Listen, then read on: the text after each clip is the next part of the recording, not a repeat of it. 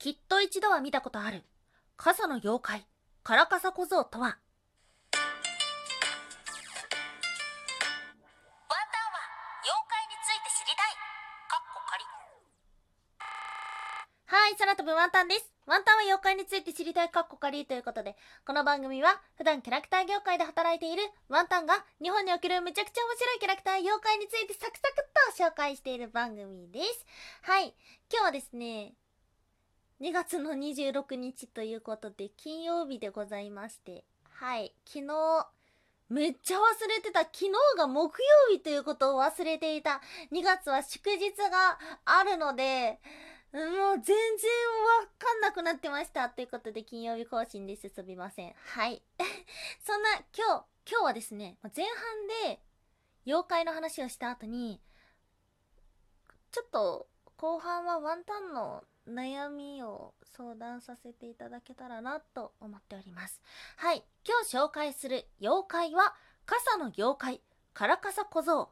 一本足で目玉がついていて舌が長い、見たことありませんか？カラカサお化けなんていう風にも言われますね。お化け屋敷とかの定番かもしれません。はい、今日はそんな妖怪カラカサ小僧って何者ということを紹介した後、名前の由来について解説していこうと思います。それではカラカサ小僧って何者ということですが、実は室町時代からいたと言われています。百鬼夜行絵巻というところでもうすでに登場していたと言われておりまして、なので歴史の長い長い妖怪。一つ目の傘の一本足で飛び跳ねているような姿が印象的ではありますが、絵によっては腕が2本生えてるとか、下を伸ばしているとか、足が2本とか、いろんな風に描かれておりますが、要するに傘の妖怪ですね。はい。これ結局何者ないっていうと、つこも神と言われています。つこも神というのは、長年時間が経って物に魂が宿った、そんな神様であり妖怪だったり、ということで、カラカサ小僧っていうのは、傘のつこも神と言われております。なかなかポピュラーというかメジャーだなっていうふうには思うんですけども、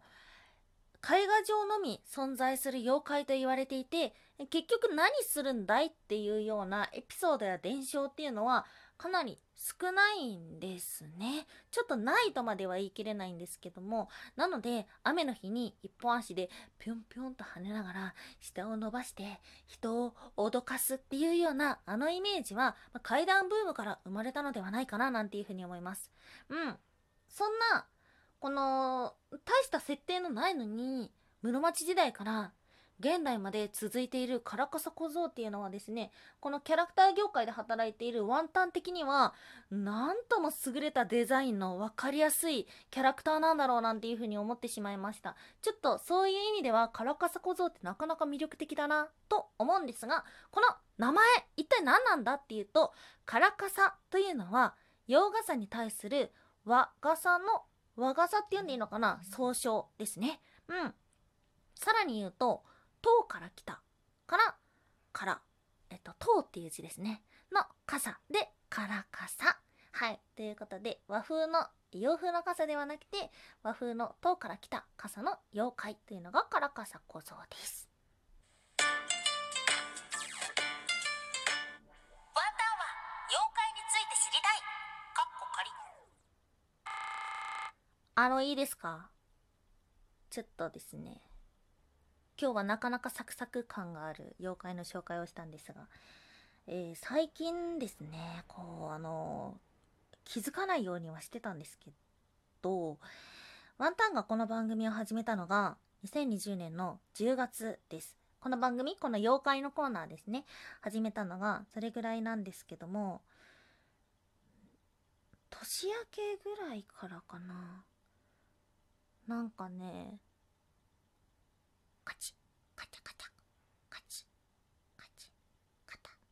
ていう音が部屋からにじんでる気がする。同じ場所から。いやでもワンタンの推理によるとこれは